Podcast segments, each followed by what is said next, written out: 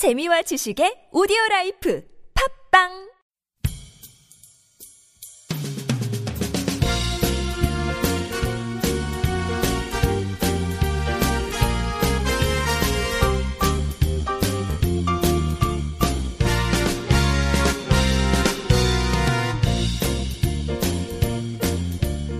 안녕하세요 이동훈 기자입니다. 안녕하세요. 문경환 기자입니다.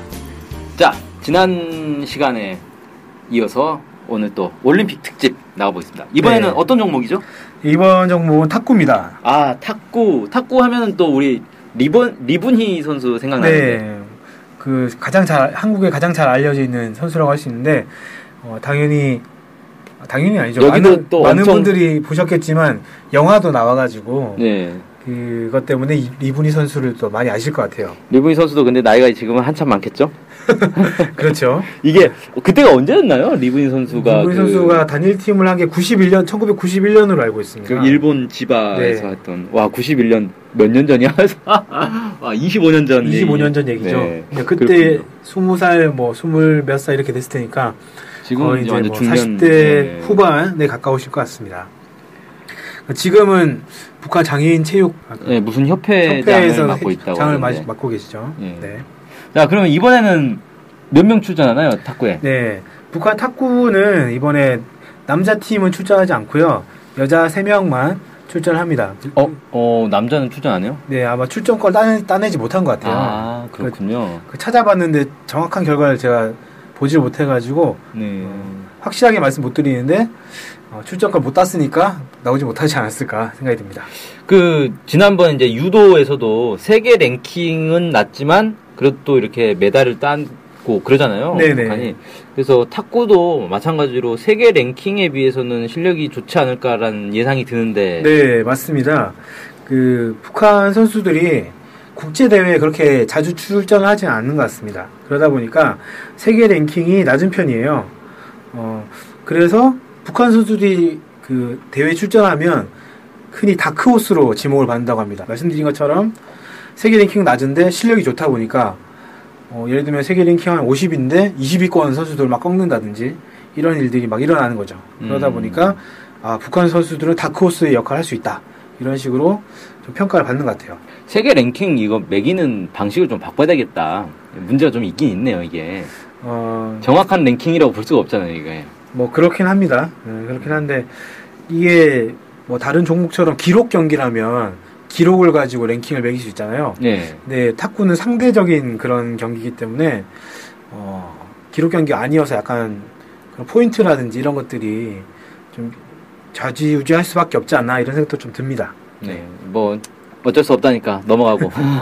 네, 그래서 실제로 이제 북한의 선수들 랭킹을 살펴보면 어, 2016년 8월 현재 그 리명순이라는 선수가 37위, 김송이라는 선수가 50위, 리미경 선수가 69위 이렇게 아, 차지하고 있습니다. 이 세 명이 이번에 이별- 이 올림픽에 출전하는 선수들인 그렇죠. 거죠? 이 세 명이 네. 출전한 선수들입니다. 37위, 50위, 69위면 상당히 낮은. 네, 그렇게 높은 편은 아니죠. 네. 근데 이제 더 핑퐁이라는 탁구 전문 매체가 있는데요. 네. 작년 기사긴 하지만 2015년 8월 6일자 보도에서 국제 대회 참가를 기준으로 측정하는 세계 랭킹이 예, 북한 선수들에게는 무의미하다. 음. 그래서 실제 리명수 선수의 경우에는 세계 랭킹이 30위권이지만 국제 대회에 좀더 출전했다면 10위권도 충분히 가능한 실력이다. 이렇게 평가를 하기도 했습니다. 네. 그러, 그렇게 이제 감안하면 어, 지금 이제 북한 선수들의 랭킹이 낮은 편이긴 하지만 한 20위 정도는 더 올려야 되지 않을까. 음. 20위씩 음. 그런 생각이 좀 듭니다. 네, 그렇군요. 그, 이 선수들이 역대 뭐 전적도 있을 것 같은데, 국제대회 같은 데서. 네. 그 리명순 선수와 리미경 선수 같은 경우에는 인천 아시안 게임 때도 이제 활약을 했던 선수인데요. 네. 그때 당시에 여자 단체전 동메달 땄어요, 북한이. 8강에서 한국을 꺾고 그 4강에 진출했었는데 4강에서 이제 중국에 중국을 만나 가지고 어, 무릎을 꺾게 되는데 아, 중국의 네. 만리장성을 또못 넣었군요. 거기는 워낙 높다 보니까 탁구에서는 정말 거의 절대적이죠. 네, 그러다 보니까 이제 동메달 따게 됐는데요. 어찌됐건 그 한국이 한국의 선수들 랭킹이 거의 10위권입니다 현재 10위권에서 2위권인데 네. 어, 그때 그 선수들을 꺾고 단체전에서 이겼다라고 하는 거는 거의, 거의 실력이 비슷하다라고 음. 좀 봐야 되지 않을까 싶고요. 네. 어쨌든 이제 인천 아시안 게임 때 동메달을 땄었고 김송이라는 선수는 작년에 있었던 21세 이하 평양 오픈이라는 대회에서 우승을 차지한 전력이 있는 선수입니다. 이게 국제 대회인가요? 평양 오픈? 네, 평양 오픈이 국제 대회긴 한데 뭐 세계 랭킹 아주 높은 선수들이 출전한 것 같지는 않고 네. 그냥 어- 어느 정도 랭킹 된 선수들이 출전한 것 같은데요. 네. 이- 거기서 어쨌든 우승을 했다. 음. 그래서 뭐 아예 못하는 선수는 아니다라는 거죠 쉽게 말- 예. 말하면. 그 이번에 그러면 탁구는 언제 열리나요? 예, 탁구는 남자 단식, 여자 단식, 남자 단체전, 여자 여자 단체전 이렇게 네 종목이 있는데요. 네. 예, 북한은 네그 여성만 출전하다 보니까 여자 단식과 여, 여자 단체전을 출전하게 됩니다. 네. 여자 단식 개인전은 8월 6일 날 예선이 시작이 되고요. 그래서 10일 날 3, 4위 결정전 및 결승전이 이 진행이 됩니다. 만약에 북한 선수들이 뭐 준결승까지 진출하게 된다면 8월 10일까지 단식 경기를 진행할 수 있을 것 같고 어, 뭐, 뭐 진출 못한다면 그제 끝나겠죠.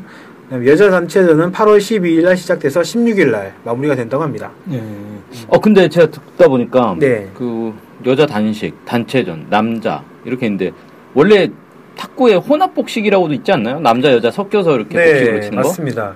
네, 북한이 아시안 게임에서 혼합 복식에서 금메달 땄었죠. 아. 김혁봉, 김정 선수가 출전해서 금메달 땄었는데 예. 올림픽엔 정식 종목이 아닌 것 같습니다. 아 그래요? 네, 그래서 어, 올림픽에는 혼합 복식이 없어요. 이상하네. 왜 그럴까? 그냥 금메달 하나 더 줘도 될 건데. 왜 그런지 는 모르겠습니다. 근데 음. 그 탁구에는 금메달이 88년 탁구가 올림픽 정식 종목이 된 게 1988년도인데 네. 그때부터 금메달 4개가 배정돼 있었거든요. 아. 네, 그때는 남자 단식, 여자 단식, 남자 복식, 여자 복식 이렇게 있었는데 네. 어, 복식 경기가 단체전으로 바뀌고 어, 단식은 그 단식대로 가고 이런 식으로 되면서 그 처음부터 혼합 복식은 없었던 거죠. 그러니까. 네. 금메달을 다섯 개를 줘야 되는데 네 개만 주니까 이렇게 되는구나. 네. 그래서 북한의 입장에서는 혼합 복식이 지금 세계 랭- 세계에서 최정상급인데 아, 아깝네요. 이게 좀. 좀 아쉽게 됐죠. 네. 음. 야, 아무튼 그러면 그 북한 탁구의 역대 성적은 어떻게 되나요? 올림픽의 성적이. 네. 말씀드렸듯이 1988년도부터 시작되다 보니까 메달 자체가 그렇게 많지 않은데요.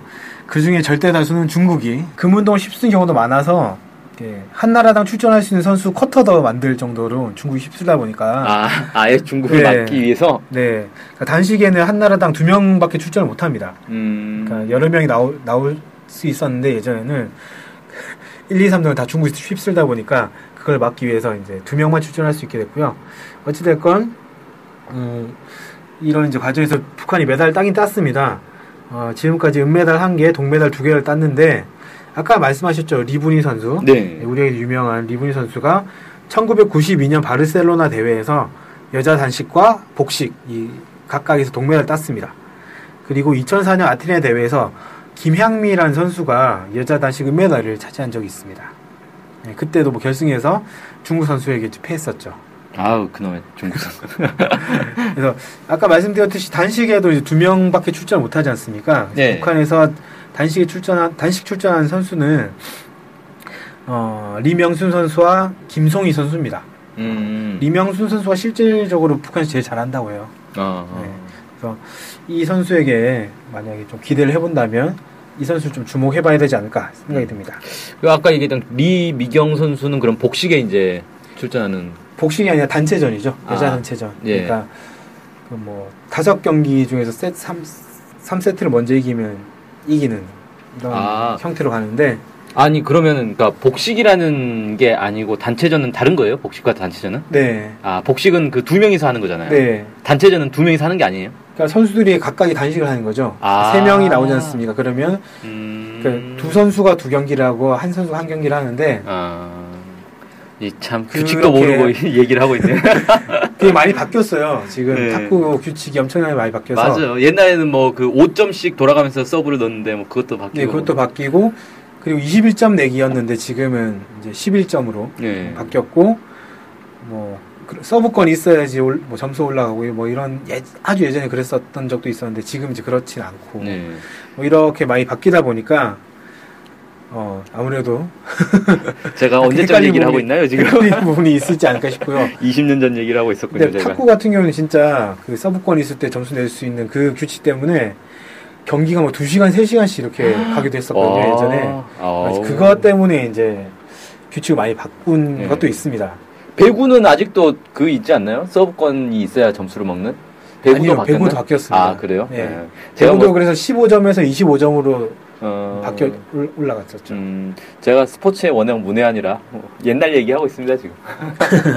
네, 아무튼 그래서 탁구 어, 중국이 이제 만리장성의 장벽을 쌓고 있지만 그래도 네. 여기에 또 이제 계속 도전을 하고 있습니다. 네. 북한도 이번에 세 명이 출전해서 도전을 하는데 네. 금메달을 딸 수 있을지 아니면 메달을 딸 수 있을지 한번 또 주목을 해봐야겠습니다. 네, 저는 개인적으로 예상했을 때 북한이 금메달 따는 건 좀 어렵지 않겠는가 아무리 봐도. 아, 뭐 어렵기야 당연히 네. 어렵죠.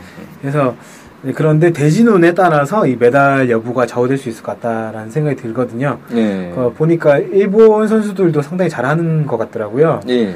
어, 그래서 아무래도 전통의 강호들이 있으니까 그 강호들을 어떻게 잘 빠져나가면서 결정적인 때 이기, 이기게 아, 되면 메달 음. 색깔이 달라질 수 있다. 이렇게 음. 전망을 해볼 수 있을 것 같습니다. 네. 네, 오늘 방송 여기서 마치겠습니다. 감사합니다. 감사합니다.